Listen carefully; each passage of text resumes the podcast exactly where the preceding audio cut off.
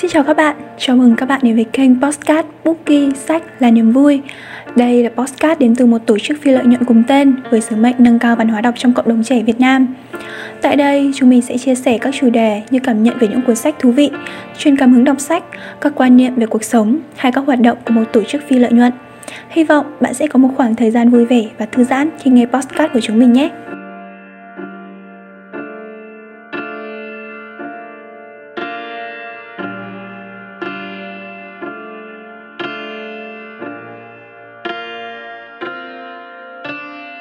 Xin chào tất cả các bạn, mình là Dương, người đồng hành cùng các bạn trong tập podcast này.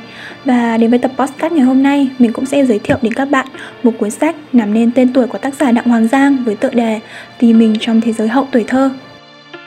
Nội dung hôm nay được thực hiện bởi bạn Quốc Việt. Chính vì thế, cuối tập này sẽ có một số ý kiến cá nhân của bạn Việt đấy.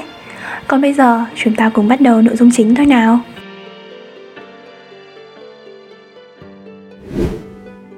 Có thể nói, cuốn sách vang lên như những bài hát khi buồn đau dữ dội, những chân dung trong cuốn sách tìm mình trong thế giới hậu tuổi thơ cùng các phân tích tâm lý học của tác giả sẽ khiến cha mẹ, thầy cô và tất cả những ai có người trẻ trong cuộc sống của mình phải thức tỉnh, phải ngồi xuống lắng nghe con em mình và suy ngẫm về bản thân để học cách chữa lành và yêu thương đích thực.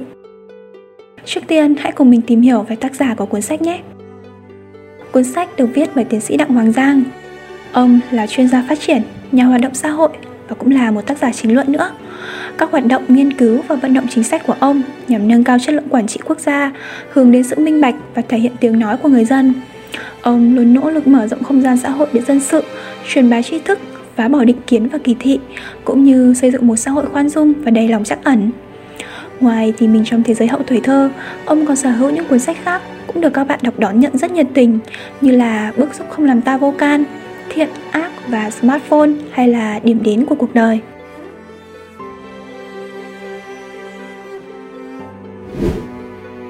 Tìm mình trong thế giới hậu tuổi thơ dẫn người đọc vào thế giới của người trẻ trên dưới 20 tuổi, lứa tuổi không còn trẻ con nhưng cũng chưa thực sự là người lớn. Trong thế giới đó có những run rẩy của va chạm thân thể lần đầu, có lấp lánh của tình yêu, có những đêm dài, những chuyến đi xa, những hoang mang và băn khoăn hiện sinh. Nhưng bao trùm lên tất cả như một tấm màn lớn là nỗi đau. Nỗi đau từ sự cô đơn của đứa con được xã hội khen là trưởng thành và ngoan. Từ sự trống rỗng nội tâm của đứa trẻ lớn lên trong một gia đình lạnh lẽo. Từ sự tuyệt vọng của người trẻ bị giam cầm trong nhà tù mang tên tình yêu của cha mẹ. Một bố cục. Tìm mình trong thế giới hậu tuổi thơ có 3 phần chính, gồm thế giới vắng bóng người lớn, những đứa trẻ nhầm vai và trong ngục tù của tình yêu. Mỗi phần là những tình huống, câu chuyện giúp người đọc bước thêm một bước vào cuộc đời của người trẻ để thấy được góc khuất trong cuộc sống, tâm hồn mà họ đã và đang phải trải qua. 2. Nội dung Cuốn sách mở ra bằng câu chuyện của một cô gái trẻ tên Phương Anh, 20 tuổi, đã bỏ học và làm việc trong một tiệm bánh. Thế giới tuổi thơ của cô chỉ toàn những tháng ngày không mấy vui vẻ, nổi loạn và thờ ơ với tất cả mọi thứ. Mỗi khi nhìn lại, cô vẫn bị ám ảnh bởi những lần bố mẹ cãi nhau về những thứ gọi là tình yêu và trách nhiệm với con cái. Ngoài ra, cuốn sách còn là lời tâm sự của Xuân Đường về cấu trúc gia đình không bình thường của mình, điều khiến cậu thường xuyên bị mọi người chế giễu, chỉ trích. Và nhân vật cuối cùng là Lam, một cô gái lớn lên dưới sự kỳ vọng cao của mẹ đến nỗi bị trầm cảm. 3. Ý nghĩa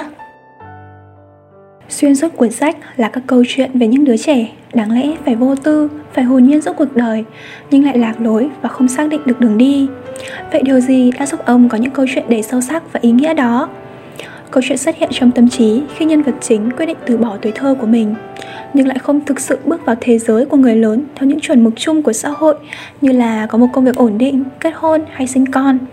Với góc nhìn hậu tuổi thơ của tuổi đôi mươi, họ chỉ đề cập đơn giản là muốn chia sẻ với mọi người xung quanh để những nhân vật trong tìm mình trong thế giới hậu tuổi thơ trở nên thật gần gũi, chân thật và giúp người đọc dễ dàng tìm thấy chính mình trong những câu chuyện ở đâu đó trong cuốn sách này.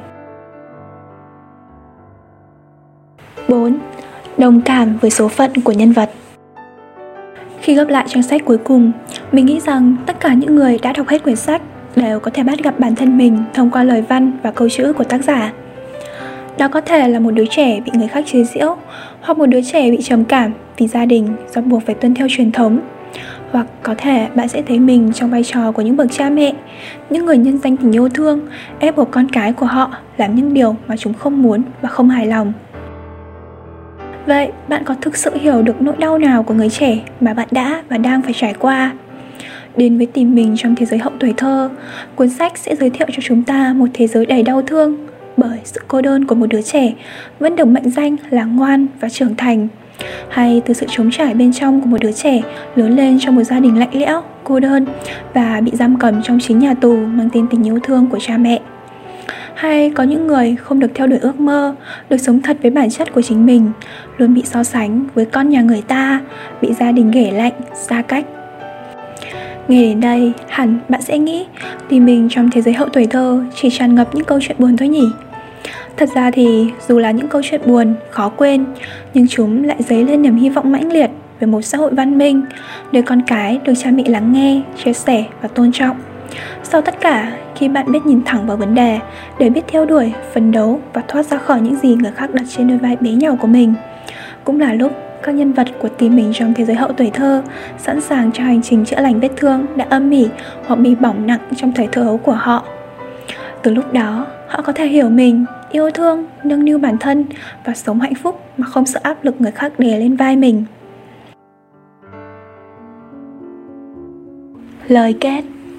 Và xin gửi lời nhắn nhủ tới các bậc phụ huynh những người lớn đừng dùng tình yêu thương để biện minh cho sự ích kỷ và hành hạ trẻ em của mình trẻ em không phải là những con robot được lập trình để sống theo ý muốn để lấp đầy những khoảng trống mà cha mẹ chúng có trong quá khứ xin hãy để chúng được sống và được là chính mình cho dù cuốn sách chứa đầy những mảnh đời buồn, nó vẫn phản ánh niềm hy vọng của sự đồng cảm. Nhiều nhân vật đã và đang trên con đường tự chữa bệnh. Nhiều bậc phụ huynh cũng đang tìm hiểu con em mình hơn. Khi đó, chúng mình tin rằng một ngày nào đó những gia đình và cá nhân này sẽ đạt được hòa bình và sự ổn định thực sự. Review của Việt. Biết đến cuốn sách thông qua một người bạn, cũng là một người đã đọc cuốn sách và đang phải thích nghi với sự đổi mới của cuộc sống. Mình đã mượn đọc nó. Lúc đầu mình cứ nghĩ khi đọc tác phẩm này nó sẽ nghiêng về những câu chuyện dễ thương trong sáng hơn. Và thật sự là muốn tìm thấy tuổi thơ mình những ngày còn nhỏ để rồi khi chỉ đi được một phần ba đoạn đường mình nhận ra rằng đây là những câu chuyện mang ý nghĩa khác. Nhưng chính nhờ những câu từ phong phú tính cách thẳng thắn tác giả đã đánh thẳng vào trọng điểm sâu nhất của bản thân mình. Mình đánh giá quyển sách này 4,5 trên 5 sao với số lượng trang sách gần 402 trang, bao gồm cả tài liệu tham khảo đằng sau. Thì đây hẳn sẽ là thử thách với những bạn lần đầu tiên biết đến cuốn sách này và đọc nó.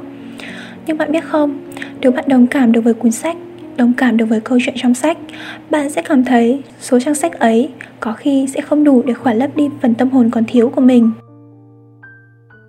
Có lẽ vì thế mà tìm mình trong thế giới hậu tuổi thơ là một cuốn sách rất đáng mua vì nó cho mình một góc nhìn khác về cuộc sống về những áp lực mà người trẻ đã và đang phải trải qua hay sớm thì muộn cũng sẽ tới lượt bản thân mình phải trải nghiệm hay về câu hỏi liệu mọi người có đang sống hạnh phúc không? Cuốn sách với nhiều nội dung sâu sắc có đề cập đến các yếu tố về giới tính và quan hệ giữa hai giới nên mình nghĩ nó sẽ phù hợp với lứa tuổi từ 18 trở lên. Hoặc khi bạn đã chuẩn bị được tinh thần để đối mặt với nỗi đau, lỗ trống thông qua câu chuyện của những người trẻ.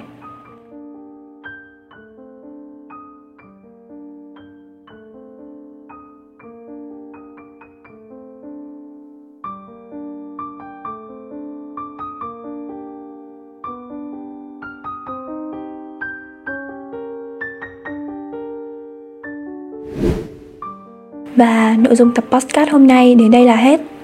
Đừng quên lịch phát sóng của chúng mình là lúc 8 giờ tối thứ tư của tuần thứ nhất và thứ ba hàng tháng nhé. Và nếu có bất kỳ thắc mắc hay muốn góp ý gì cho podcast của Bookie, hãy cứ thoải mái chia sẻ với chúng mình bằng cách liên hệ trực tiếp với fanpage Bookie sách là niềm vui hoặc gửi đến email bookieislily@gmail.com Điều đó sẽ giúp Bookie chúng mình có thêm nhiều kinh nghiệm và động lực hơn để ra mắt các tập tiếp theo. Một lần nữa, cảm ơn các bạn đã theo dõi và hẹn gặp lại mọi người trong tập podcast tiếp theo.